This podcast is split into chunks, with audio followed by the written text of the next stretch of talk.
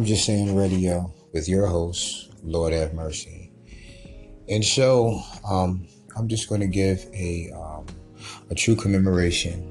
Um, so this total segment is going to be for my little cousin, who I did a small piece on, just a small summary when I did my very first segment. Okay, and so with that being said, let me continue on. This is a commemoration to Bam Bam, aka Keyshawn Quarles, who lived a legacy of good intentions, strong will, and even a stronger determination to live a happy life, and was most notable, besides the fact that you and your nature could never have allowed limitations placed upon you, you, Keyshawn, found it in your heart to encourage others despite of your personal condition. You show care for others more than yourself. You have achieved some of the goals that you set before you, and that makes you a winner and a true champion of the faith. The faith in God and the faith in knowing that you were going to do and serve out your purpose. So I'm so sad to have to bring in this new year without you and your charisma. Your father, Kendall, your sister, Kayla, and also rest in peace um, to your mother. And to a whole host of people who truly do miss you, I want you to understand that you are still uh, so dear and so near to us, all in heart. So, on behalf of all who have known or knew of you, we love you. And also, um, a special thanks is going to go out to Arbor Day Foundation for planting 25 whole trees in your honor at the Chippewa National Forest.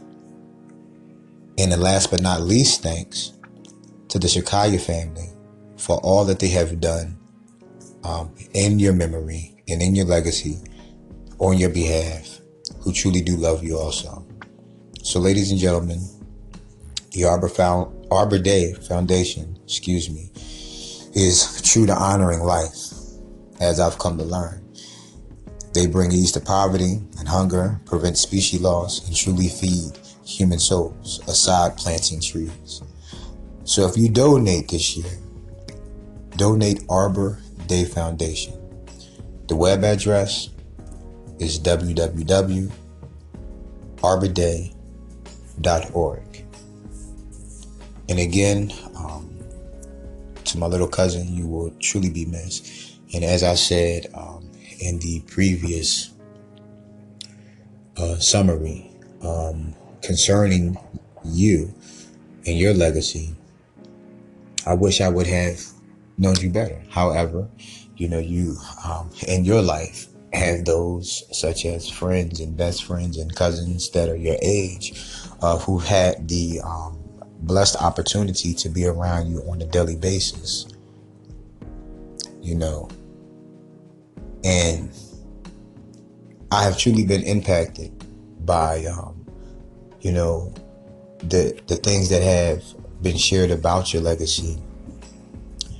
And I find those things uh, very notable. And, and I honestly believe that the best way to honor someone in life, right, is to take in, right, to internalize some of those things or some of those aspects concerning the person involved, right, and make that part of your daily routine um, to live and, and, and live with the um, the the action, the actions um, that a person may have demonstrated in their life, especially if it was if it was a demonstration that was caring and encouraging to other people.